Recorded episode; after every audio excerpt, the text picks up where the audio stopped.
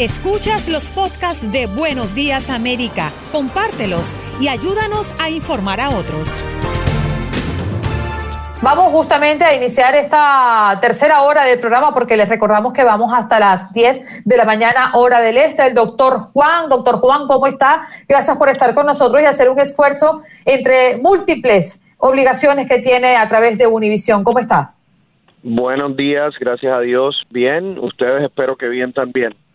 Mm, gracias, doctor. Doctor, queremos iniciar con una interrogante que nos dejó una de las oyentes, gracias a una de las llamadas que tomamos en el corte anterior. Ella preguntaba de qué pasa con la persona que fue diagnosticada de coronavirus, que ya pasó eh, la peor crisis de este virus y que hoy por hoy se mantiene, eh, vamos a decir, de alta. ¿Qué pasa con sus pulmones? Eh, ¿Es propensa a que vuelva a ser eh, tomada por el coronavirus? Un poquito, ¿qué pasa después de esto?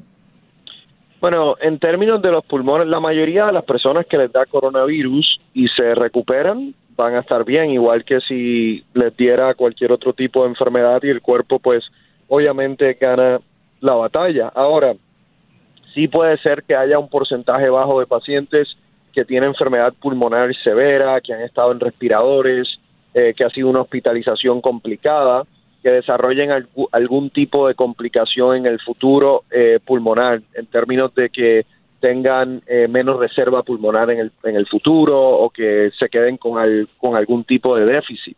En términos eh, de lo que decías también, si una persona que se enfermó de coronavirus se puede enfermar de nuevo, no sabemos. nosotros y la, la mayoría de los doctores y científicos eh, creen que la persona sí está desarrollando inmunidad, por lo menos eh, en este periodo de tiempo, eh, pero la verdad no sabemos. Mm. doctor, las personas que fuman, ¿por qué es tan, peligroso para el coronavirus por aquellos que fuman?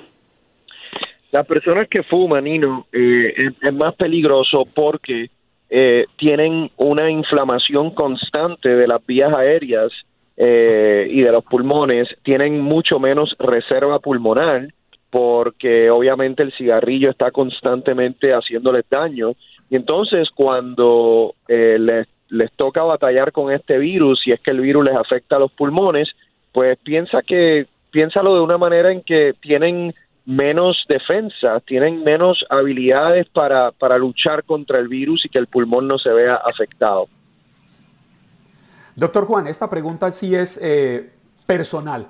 Yo fumé desde los 13 hasta los 23 años, producto de eso me quedó una insuficiencia pulmonar. Eh, ¿Qué tan alto puede ser mi riesgo que lo enfrentan cualquier otra persona que tenga algún padecimiento o algún tipo de asma, algún tipo de insuficiencia? ¿Y qué podríamos hacer? Todo depende realmente cuán, cuál sea tu insuficiencia pulmonar. Si es una insuficiencia pulmonar real en donde se ha documentado con estudios pulmonares, eh, obviamente entonces eh, eso quiere decir que tienes menos reserva, tienes eh, más riesgo y básicamente lo, lo único que puedes hacer es tratar de protegerte de que el virus obviamente no te dé, de que no te contagies eh, y asegurarte, por ejemplo, que si usas algún tipo de medicamento como lo usan los asmáticos, de que lo, tengas a la mano, de que obviamente tengas suficiente en caso de que te enfermes y se te empeore el, cuadro clínico por esa insuficiencia pulmonar, pues que tengas los medicamentos necesarios pues para, para combatirlo. Eh, pero fuera de eso, fuera de no contagiarte, realmente no hay nada que puedas tomar, por ejemplo, para, para ayudarlos. Mm. Le recordamos a la audiencia que estamos conversando con el doctor Juan. Doctor, comenzaron en Japón los ensayos clínicos del antigripal Favipiravir contra el coronavirus. ¿Qué debemos saber de esto? Mira, yo creo que lo que debemos saber es que eh, en muchos países se están probando una cantidad significativa de medicamentos, eh, muchos eh, decenas de medicamentos se están tratando en los diferentes países y la realidad es que tenemos que tener un poco de calma porque eh, nosotros deberíamos esperar a que haya buena, buena y suficiente eh, evidencia clínica eh, y científica antes de recomendarle a todo el mundo un medicamento. Acuérdense que los medicamentos a veces o pueden tener efectos secundarios significativos o eh, pueden empeorar una, condición. Entonces tenemos que tener mucho cuidado de cómo analizamos la data que viene de todos los países, porque en estos tiempos eh, y en estas situaciones de crisis, pues lo más seguro, eh, los estudios que se están publicando no pasan por el mismo proceso riguroso que usualmente pasarían.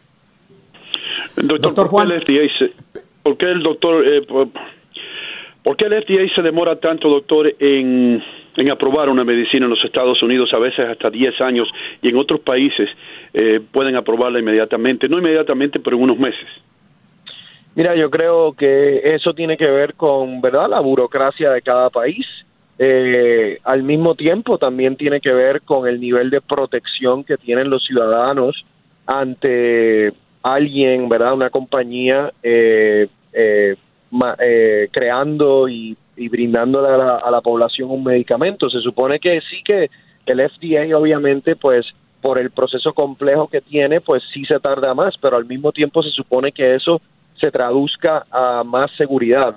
Eh, yo sí creo que en estos tiempos, y no, eh, hay que disminuir esa burocracia, eh, pero tratando, tratando de mantener la, eh, la validez, ¿no? Y, y, tratando de proteger a los ciudadanos de no poner allá afuera un medicamento que pueda acabar haciéndole más daño a la gente. Qué bien. Doctor Juan, hay personas que, que hablan de la protección con el tapabocas. Hay otras tesis que dicen, como algunas que he leído de la Organización Mundial de la Salud, que no es tan importante cuando uno está buscando prevenir. Pero finalmente, ¿a quién hacerle caso? ¿Y qué poder hacer para cubrirse en caso de que sea necesario, puesto que tapabocas no es posible conseguir en este momento para la inmensa mayoría de las personas? Yo creo que eso, para mí, eso es uno de las de, los problemas o issues más difíciles que estamos lidiando, ¿no?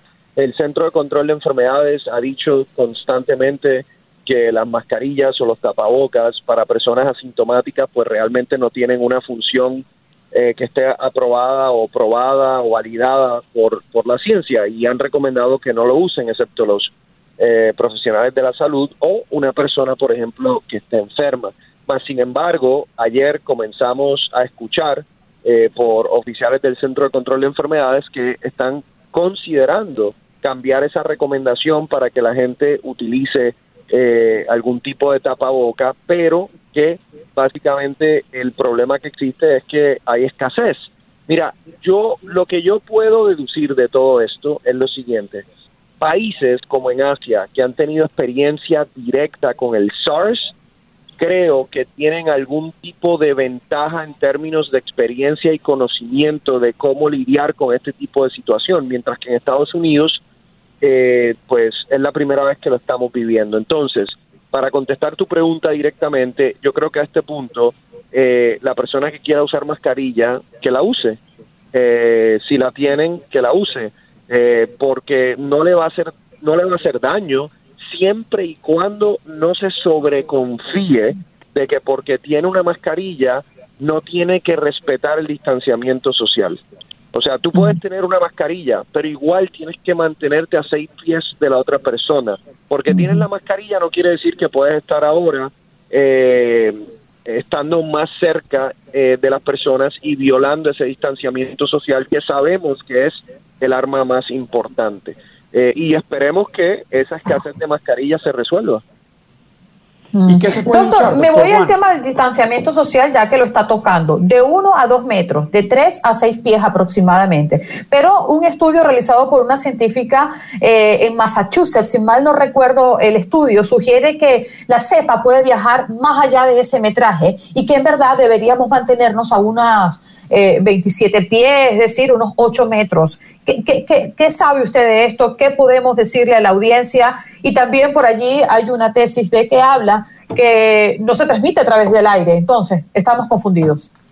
No, yo creo que yo creo que la gente tiene que saber que esto, pues, eh, no se transmite a través del aire, digamos, como sarampión. Eh, solo porque estamos caminando el perrito afuera, no, y estamos solos, no, no nos vamos a contagiar del aire. Eso no es lo que está sucediendo, pero eh, en una situación en donde estamos eh, relativamente cerca a una persona, digamos menos de seis pies a una persona, puede ser que las partículas eh, respiratorias cuando esa persona hable eh, puedan llegar a, a donde ti y te puedes infectar. Eh, obviamente si esa persona está enferma. Hay un estudio que se publicó, no un estudio, sino un artículo que se publicó en el LA Times que para mí fue bastante revelador, en donde nos dan la historia a principios de marzo de un coro, un coro en Washington State, creo que fue, no me acuerdo, creo que eran como 60 personas, en donde decidieron hacer su práctica regular a principios de marzo, porque todavía no se sabía tanto eh, sobre el coronavirus, según ellos. Hicieron la práctica, acabaron veintipico de personas enfermas y dos muertos. Entonces, el, el, ahí es, un buen ejemplo de cómo el cantar, en donde tú estás proyectando tu voz, en donde quizás hay aún más partículas respiratorias, eh, definitivamente jugó un rol importante en esa transmisión del virus. Eh, algo que yo he comenzado a hablar porque me preocupa también en los estudios de televisión, porque las personas están proyectando también en un estudio de televisión. Entonces, no es en el aire, pero el virus sí se puede quedar en el aire como por unas tres horas, pero no va a viajar con el viento y llegar, o sea, a, a otro lugar en donde otra persona está bien lejos. No, es en la proximidad. Has escuchado el podcast de Buenos Días América. Gracias por preferirnos y no olvides compartirlo.